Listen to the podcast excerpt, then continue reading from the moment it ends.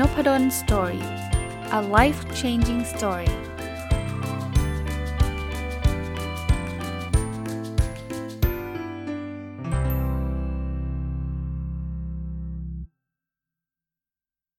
วัสดีครับ ยินดีต้อนรับเข้าสู่นพดล Story Podcast นะครับวันอาทิตย์นะครับ เป็นรายการ My Book ซึ่งเป็นรายการที่ผมก็จัดมาปีกว่าแล้วนะครับ เอาหนังสือที่ตัวเองเขียน นะครับ มารีวิวแบบละเอียดเลยนะครับ สัปดาห์นี้ยังคงอยู่กับหนังสือที่ชื่อว่า Personal OKR ชีวิตจะสำเร็จตามเป้าหมายถ้าวัดผลได้เป็นระบบนะ วันนี้เเราจะมารีวิวต่อกัน น่าจะเป็นตอนจบน่าจะนะครับ แต่ก็ไม่การันตีแต่คิดว่าน่าจะใช่นะครับมาถึงบทที่ชื่อว่าคำถามที่พบบ่อยนะครับ ในการทำ personal OKR หรือว่า OKR ส่วนบุคคลนะครับ อันแรกคือคำถามที่ประมาณว่าไม่มีเป้าหมายชีวิตเลยทำไงดี คือมันไม่รู้อะไม่รู้ว่าเราต้องการอะไรนะครับ ถ้าฟังพอดแคสต์ตอน Personal OKR ของผมนะครับ ในวันอาทิตย์มาตลอดเนี่ย ก็น่าจะจำได้ว่าผมแนะนำให้เราเริ่มต้นจากการหา value คุณค่านะครับจำได้ใช่ไหมครับ ที่บอกให้ list สิ่งที่เราอยากทำขึ้นมา แล้วก็หาคำร่วมไม่เกิน 3คำ เสร็จแล้วเนี่ยเราทำ mission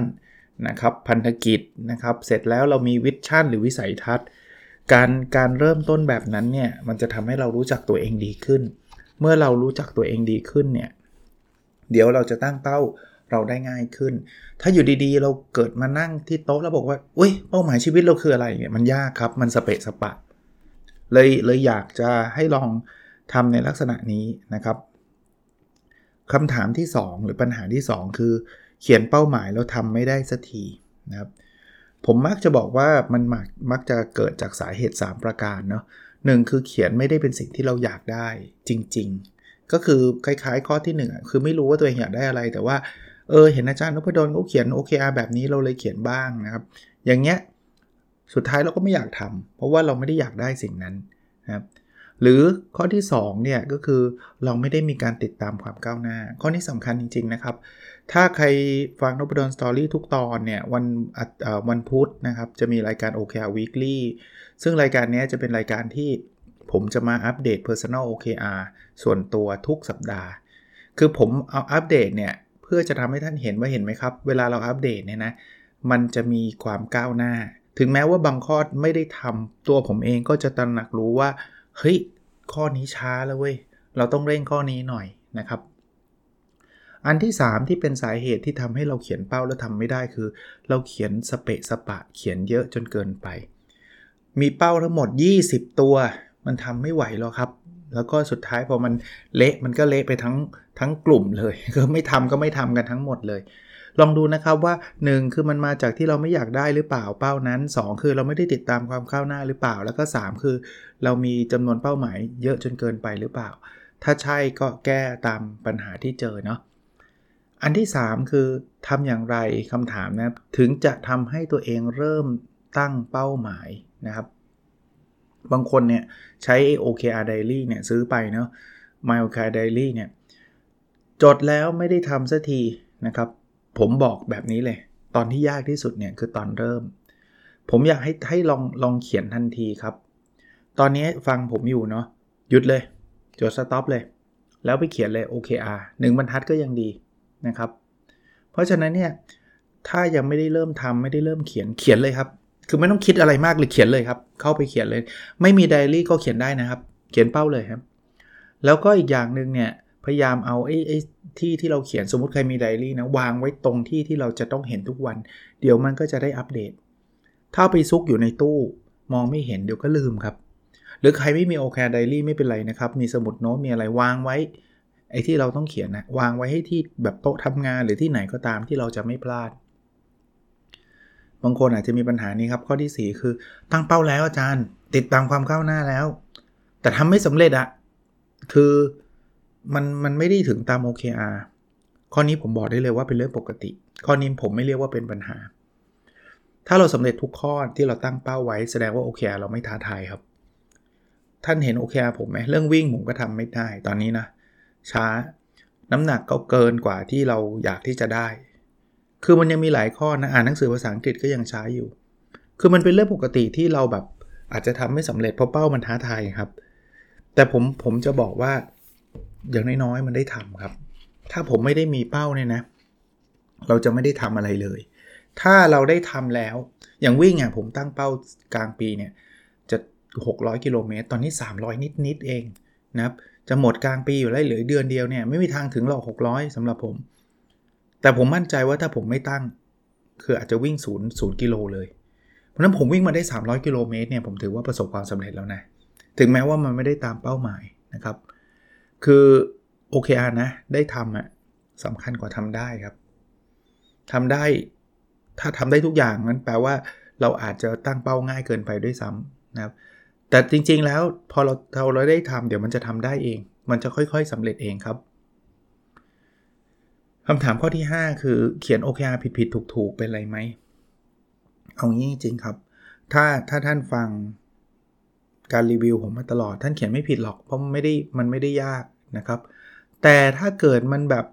ผิดผิดบ้าง มันไม่ได้ตรงกับที่ผมแนะนำบ้าง เรื่องเล็กครับ ค่อยๆ แก้ได้ ไม่ไม่ไม่ต้องกังวลมาก ข้อ 6 คือไม่อยากอัปเดต OKR แบบที่เขาทำกัน เช่น อาจารย์นพดลแนะนำทุกสัปดาห์ ผมจะอัปเดตทุกเดือนได้ไหม ได้ครับ อะไรที่มันเวิร์กอะลองลองลองทำดูครับ แต่ผมกำลังจะบอกว่าถ้ายังนึกไม่ออกก็เอาทุกสัปดาห์ เพราะว่าถ้ามันช้าบอกอาจารย์ปีละครั้งได้ไหมมันคือยิ่งอัปเดตยิ่งยิ่งห่างเนี่ยนะโอกาสที่เราจะไม่ทำก็จะยิ่งเยอะโอ้ยอย่างนี้ผมอัปเดตทุกวันเลยได้ไหมถ้ามีพลังอยากอัปเดตทุกวันอัปเดตครับไม่ไม่ได้ผิดอะไร แต่ก็ถ้ารู้สึกว่าโอ้โหฉันเหนื่อยไปว่ะ ทุกวันก็สัปดาห์ละครั้ง อันนี้เป็นระบบผม แต่ก็อย่าไปถือว่าจะต้องเป็นกฎละเมิดไม่ได้ ต้องทำเหมือนที่อาจารย์บอกไม่ไม่เกี่ยวนะครับ ข้อที่7นะครับจะใช้ระบบ OKR ในหนังสือเล่มนี้กับการทำงานในที่ทำงานได้หรือไม่ คือบางคนอาจจะเพิ่งมาทำ Personal OKR ยังไม่เคยทำ OKR กับที่ทำงาน จริงๆแล้วมันเป็นหลักการเดียวกันครับ มันไม่ได้ต่างกันเลยนะครับ เพียงแต่ว่าถ้าไปทำในองค์กรเนี่ยไอตัว OKR ที่เราตั้งเนี่ยมันก็ต้องสอดคล้องกับ OKR ขององค์กร แต่ถ้ามันเป็น Personal OKR เนี่ย OKR มันเป็นชีวิตเราชีวิตเราคือของเราอะ่ะ มันไม่ต้องไปไปสอดคล้องอะไรกับของใครนะครับ แล้วปกติเนี่ยระยะของ OKR ในองค์กรมันจะเป็นระยะหนึ่งปีกับไตรมาสนะครับ แต่ว่าในเล่มนี้เราเราแถมระยะยาวไปด้วย 3 ปีไปด้วยนะครับ อย่างที่เคยเล่าให้ฟังแล้วนะครับ3ปี 1 ปีแล้วก็ไตรมาสอีกคำถามหนึ่งที่ผมคิดว่าเป็นคำถามที่ใครสนสนใจเยอะนะครับว่าอาจารย์การันตีไหมว่าเราใช้ OKR แล้วจะประสบความสำเร็จ ถึงแม้ว่าผมเป็นคนที่ชอบ OKR แล้วก็อินกับเรื่อง OKR นะครับ ผมจะบอกว่ามันไม่ได้การันตีความสำเร็จ แล้วมันไม่มีเครื่องมือไหนในโลกหรอกครับ ที่การันตีความสำเร็จนะครับ คือผมว่าอย่างแรกก่อนความเชื่อนะ คือถ้าเกิดท่านเชื่อว่าระบบเนี้ personal OKR เนี่ยมันจะช่วยท่านได้เนี่ย ผมคิดว่าท่านจะตั้งใจทำตั้งใจทำโอกาสสาเร็จก็จะเยอะ ถ้าไม่เชื่อ แต่บอกเอาทำแบบฝืนๆนะครับ ท่านก็อาจจะทำแบบเละเทะหรือไม่ได้ทำเลยด้วยซ้ำโอกาสความสำเร็จก็ยังมีนะไม่ใช่ว่าต้องทำถึงสำเร็จ ก็ยังมีแต่ว่าผมว่าน้อยลงนะครับ คือเชื่อยังไงได้อย่างนั้นน่ยนะครับคราวนี้ต่อให้ท่านเชื่อมากๆเนี่ยมันก็ไม่ได้การันตีว่ามันจะสำเร็จทุกเรื่องเนาะถ้าความสำเร็จท่านเนี่ยคือการต้องได้ผลลัพธ์ทุกเรื่องตามที่เป้าหมาย อย่างนี้ผมก็ไม่ได้สำเร็จทุกเรื่องนะครับ เพราะว่ามันมีหลายปัจจัยที่เข้ามาเกี่ยวข้องครับ แต่ยังไงก็ตามความเชื่อผมนะ คือการใช้ personal OKR ก็ดีกว่าไม่ได้ใช้ ยังไงก็ตามมันดีกว่าได้ก็ไม่อ่าดีกว่าไม่ได้ใช้นะครับ อย่างน้อยๆ สิ่งที่เราตั้งมันจะก้าวหน้ามากขึ้น แค่นั้นผมส่วนตัวผมคิดว่าผมสำเร็จละคราวนี้มันมีคำถามประมาณว่าอาจารย์ตั้ง OKR มันจะทำให้ชีวิตเครียดหรือเปล่า ผมบอกแล้วอย่าไปตั้งเยอะไง OKR มันตั้งน้อย แล้วอย่าไปตั้งอะไรที่เราไม่ชอบ หรือยากมากๆ แล้วอย่าไปกดดันตัวเองว่าหูถ้าทำไม่ได้ล้มเหลว คือถ้าเกิดสลัดพวกนี้หลุดเนาะแล้วเราเลือก OKR เฉพาะสิ่งที่เราอยากได้มากๆเนี่ยผมว่าการมีเป้าหมายชีวิตไม่เท่ากับความเครียดนะแค่มีเป้าหมายนะครับ เราทำเต็มที่ทำไม่ได้ก็ไม่ได้นะครับ มันทำให้เราอยากลุกขึ้นมาตอนเช้า มาทำอะไรหลาย ๆ อย่างนะครับ ความเครียดเนี่ยผมว่าบางทีมันเกิดจากการที่เราไม่รู้ว่าเราจะทำอะไรดี ตื่นมาแล้วมันไม่มีเป้าอะไรทั้งสิ้นเลยนะครับ ใช้ชีวิตไปไปวันๆมันดูน่าเบื่อหน้าเซ็งมากกว่านะ เอาเป็นว่าถ้าใครเริ่มทำแล้วเครียดจังเลยอาจารย์เลิกทำอะผมต่อให้ผมเขียนหนังสือเล่มนี้นะครับ ผมก็บอกได้นะว่า ถ้ามันเป็นแบบนั้นก็เลิกนะครับ คือผมผมเชื่อนะว่าถ้าท่านเชื่อตามที่ผมเชื่อนะโอเคอาจจะช่วยท่านได้นะครับตัวบ่งชี้สำคัญว่าการใช้ OKR ในชีวิตเราจะสำเร็จหรือไม่สำเร็จก็คือความเชื่อนี่แหละครับนะ ใน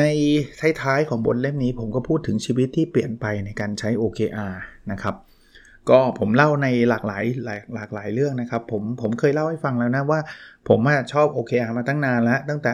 รู้จัก Google นะแล้วก็ไปอ่านหนังสือเกี่ยวกับ Google แล้วก็รู้ว่าเขาใช้ OKR ก็ตามศึกษามาตลอดนะครับ แล้วก็เป็นคนที่ชอบเอาเอาเอาสิ่งที่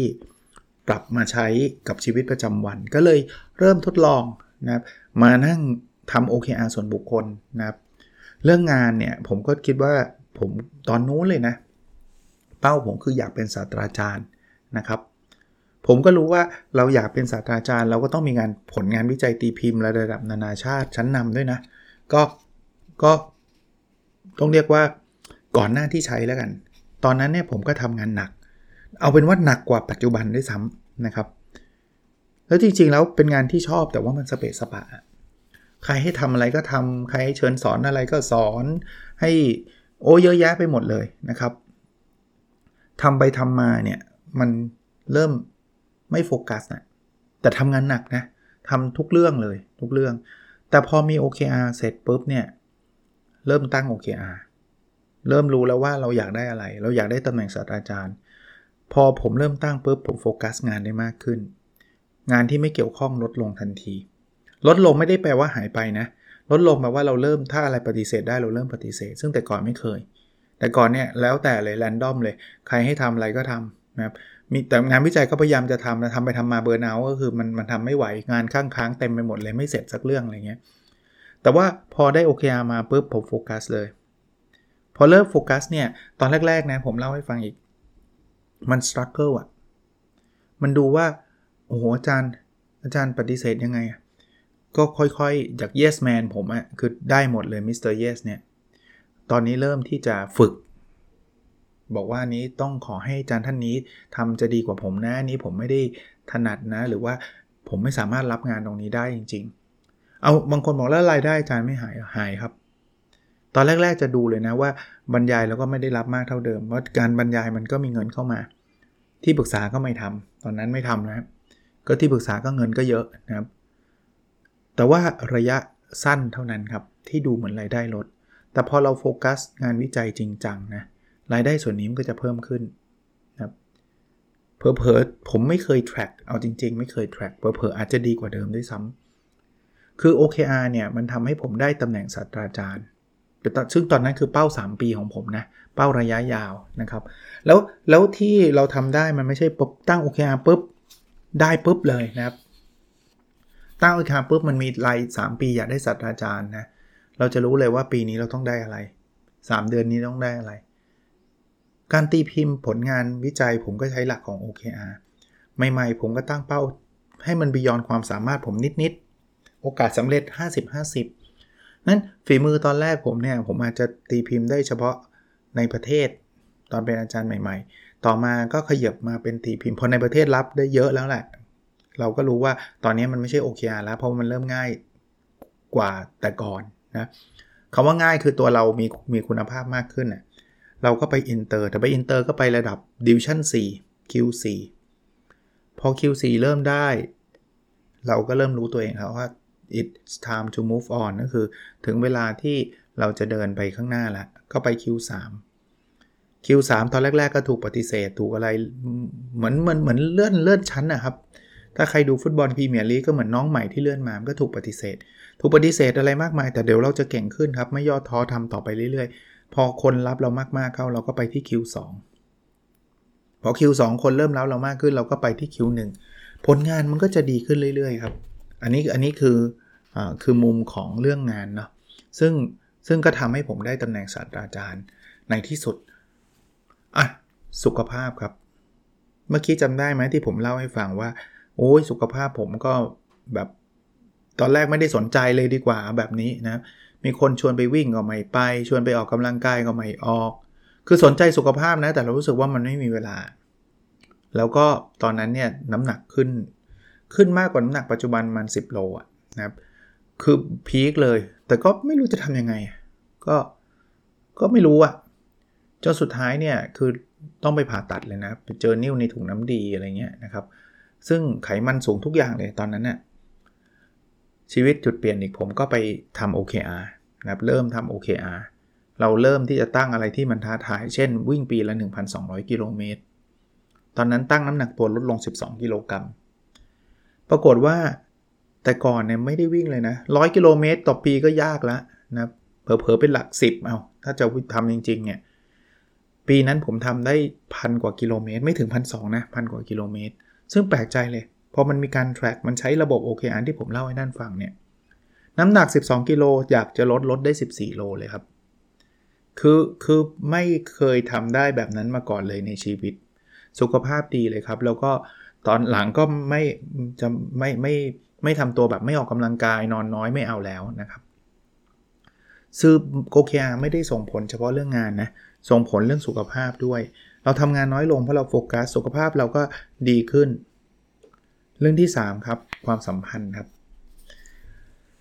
ผมเป็นคนบ้างานต้องเล่าให้ฟังก่อนใช้ OKR ก็บ้างาน แล้วผมก็เคยเล่าให้ฟังแล้วว่า ก็พาลูกๆไปเที่ยวนะ ดูเหมือนกับว่าเราก็จะมีมีความสัมพันธ์ที่ดีกับลูกๆกับภรรยากับคุณพ่อคุณแม่อะไรเงี้ยแต่ว่าทุกครั้งที่ไปเที่ยวนะพกโน้ตบุ๊กแล้วทำงานเป็นบ้าเป็นหลังเลย จนกระทั่งแบบลูกไปเดินเล่น ชายหาดกับภรรยาเดินกลับมา ผมก็ถามลูกบอกว่าสนุกไหมลูกบอกว่าสนุกพ่อแต่ดูเหมือนพ่อไม่ได้มาด้วย นี่แบบสะอึกเลยนะ เออว่ะเรามาทำอะไรอยู่วะเนี่ย ท่านจะเห็นว่า OKR ปัจจุบันผมมันจะมีเรื่องหนึ่งเลยครับจำนวนวันที่อยู่กับครอบครัว เพราะว่าถ้าเราไม่ทำนะ เดี๋ยวเราจะเอาวันพวกนั้นนะไปทำงานหมด เชื่อดิเราจะเป็นเป็นแบบนั้นหมด ตอนนี้มันก็ได้โฟกัสลดงานต่างๆ ลง ชีวิตมันไม่ได้ลดแบบว่าฉันจะไม่ทำงานเลยฉันจะอยู่ครอบครัว มันมันมันมีมันมีเป้าหมายอะมันมี balance ของมันอยู่นะครับ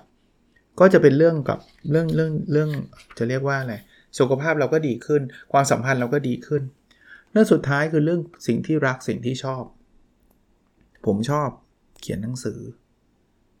ผมชอบทำพอดแคสต์ผมก็เอามาตั้งเป็น OKR ครับ มันเป็นสิ่งหล่อเลี้ยงจิตใจผมอะสนุกสนานมีความสุข มันมีเป้าหมายว่า เฮ้ย อันนี้มันแบบดีเนาะ แล้วหนังสือที่ออกมาคนก็ให้การยอมรับ ถึงถึงไม่ให้ผมก็คิดว่าการที่ผมตั้ง OKR ออกมาเนี่ย มันอย่างน้อยๆ มันทำให้ผมเขียน แค่ผมได้เขียนผมก็มีความสุขล้วพอดแคสต์ก็เคยเล่าให้ฟังอยู่หลายตอนแล้วว่า ตอนแรกก็ทำไปอย่างนั้นเนี่ยแต่พอทำแล้วมันสนุกทำแล้วมันมีความสุข รู้ว่ามันเป็นแพชชั่นของเรา ก็ตั้ง OKR ขึ้นมา แล้วก็เนี่ยมันก็มีคนติดตามถามว่าถึงเป้าไหมยังไม่ถึงนะ แต่ก็ไม่เป็นไรครับ แค่ ผมได้มีโอกาสได้พูด ก็สนุกล้วเพราะฉะนั้นเนี่ยโดยอันนี้คือคือชีวิตที่ผมเอามาใช้นะที่ผมเอา OKR มาใช้นะครับการที่ผมตั้ง OKR เกี่ยวกับการโฟกัสเรื่องงาน มันก็ส่งผลไปยังเรื่องสุขภาพทำงานน้อยลงก็มีเวลาออกกำลังกายมากขึ้น กินอาหารที่มีคุณภาพได้มากขึ้น ความสัมพันธ์ดีขึ้น คือคือชีวิตเรามันก็เวลคอนเน็กอะมันคือต่อเนื่องกันนะครับ ก็มาถึงบทสรุปนะว่า จริงๆแล้วผมอยากให้ท่านทดลองนะมันไม่มีใครการันตีหรอกว่า เออ มันใช้แล้วมันต้องสำเร็จ แต่ผมกำลังมองว่าดาวไซริสมันน้อยมาก คือ คือสมมุติว่าท่านเขียนแล้วมันไม่สำเร็จ มันก็ไม่ได้ทำให้ท่านเดือดร้อนอะไรจริงไหม ถามว่ามันใช้เวลาอะไรเยอะเยอะแยะมากมายหรือเปล่า ก็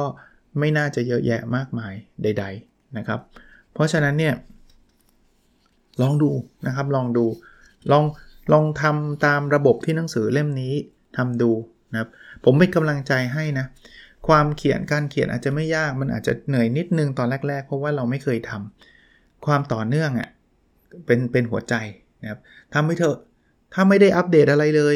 เดี๋ยวเราก็ลืม เพราะฉะนั้นเนี่ยถ้าไม่ทำอัปเดตเลขศูนย์เข้าไป วันนี้วิ่ง 0กิโลสัปดาห์นี้วิ่ง 0กิโลสัปดาห์ต่อไปวิ่ง 0กิโลเดี๋ยวมันตระหนักรู้เองนะครับทำแล้วมันไม่ได้สำเร็จทุกข้อ สำเร็จบางข้อดีกว่าไม่ได้ทำไม่ได้ทำเฟลทุกข้อเลยนะ ถ้าทำแล้วแบบมีอยู่สามเก้าคีรีซอลทำสำเร็จอยู่ 3 3 ก็ดีกว่าศูนย์นะครับ ก็ขอให้ทุกท่านเนี่ยได้ประสบความสำเร็จในการเอาเอาข้อมูลหรือความรู้จากหนังสือเล่มนี้เนี่ย ไปเซต Personal OKR ของท่านนะครับ ก็จบตามแผนนะครับ personal OKR ตอนเนื่องนิดหนึ่งหนังสือผมหมดพอดีเลย ที่ผมรีวิวมันทั้งหมดจริงๆเนี่ยยังมีอีกเล่มหนึ่งแต่ว่ากำลังคิดว่าอาจจะมารีวิวอีกสักตอนหนึ่งหรือ 2 ตอนไม่เกิน เพราะว่ามันไม่เข้าขายเป็น My Book ซะทีเดียวเพราะมันเป็นหนังสือแปลนะครับ ชื่ออยากสำเร็จต้องโฟกัสด้วยแนวคิด OKR แต่ว่ามันมีชื่อผมเป็นชื่อคนแปลอยู่อะเป็นเล่มแรกและเล่มเดียวที่ผมแปลนะครับ ก็อย่าจะเอามาต่อในรายการ My Book อาจจะได้สักอีกหนึ่งสัปดาห์นะครับ นอกนั้นเนี่ยเป็นหนังสือที่มันเนื้อหามันซ้ำเดิม เช่น หนังสือเรื่องของ The Little Book of OKR เนี่ยเป็นหนังสือแปลเหมือนกัน อันนี้ อันนี้เป็นชื่อผมเลยทำเป็นภาษาอังกฤษขายใน Amazon ชื่อมันอาจจะไม่เหมือนกันซะทีเดียว แต่ว่ามันมาจากหนังสือพัฒนาองค์กรและชีวิตด้วยแนวคิด OKR เล่มนั้นก็คิดว่าไม่ไม่มารีวิวอะเพราะว่าเนื้อหามันเหมือนกันเลยเพียงแต่ว่าเป็นภาษาอังกฤษ แล้วก็ซึ่งผมรีวิวไปแล้วนะของภาษาไทย แล้วก็หนังสือชื่อ What Gets Measure Gets Done เนี่ย เป็นหนังสือที่ผมแปลอีกเล่มหนึ่งนะครับ ก็แปลมาจากความลับของการวัดผล เนื้อหามันเหมือนกัน ผมก็เลยไม่ไม่ได้เอามารีวิวในนี้นะครับ เพราะว่ามันจะซ้ำกับหนังสือความลับของการวัดผล อีกเรื่องหนึ่งอีกเล่มหนึ่งที่ผมแปลแปลของตัวเองนะครับ คือเอเล่มที่ชื่อว่า The Last Jigsaw Piece for Success ก็คือเรื่องของจิ๊กซอตัวสุดท้ายความสำเร็จ ซึ่งผมก็รีวิวแล้วเหมือนกัน เพราะนั้นหนังสือที่ผมเอาภาษาไทยไปแปลเป็นภาษาอังกฤษ 3 เล่มเนี่ยไอ้อันนั้นผมจะไม่รีวิวซ้ำเพราะว่าเนื้อหามันซ้ำนะครับแค่ภาษาเป็นภาษาอังกฤษ แต่ว่าเล่มที่ผมแปลมาจากคนอื่นก็คือไอเนี่ยอยากสำเร็จต้องโฟกัสด้วยแนวคิด OKR เนี่ยไอเล่มนี้มาจากการแปลหนังสือของอาจารย์ Christina Wodtke ชื่อ radical focus เดี๋ยวผมจะมารีวิวให้ฟัง ถือว่ามันอาจจะออกนอกขอบข่ายหนังสือตัวเองนิดนึงเป็นหนังสือที่แปล แต่ว่าก็เป็นผลงานของผมนะแล้วแล้วหลังจากนี้ก็ เดี๋ยวลองดูกันอีกทีหนึ่งนะครับว่าเราจะยังไงรายการนี้เนี่ยอาจจะต้องหยุดซีซั่นนี้ไปก่อน เพราะว่าเขียนเขียนหนังสืออีก 3 เล่มอยู่ตอนนี้นะครับ ถ้าเสร็จแล้วเดี๋ยวอาจจะกลับมานะครับอาไมบุ๊กจะกลับมา ระหว่างที่หยุดกำลังคิดอยู่ว่า จะไปสร้างรายการใหม่ หรือว่ามันจะเป็นวันธรรมดาของนพดลสตอรี่เดี๋ยวเดี๋ยวคิดดูอีกทีหนึ่งนะครับ โอเคครับ แล้วเราพบกันในสดถัดไปนะครับ สวัสดีครับ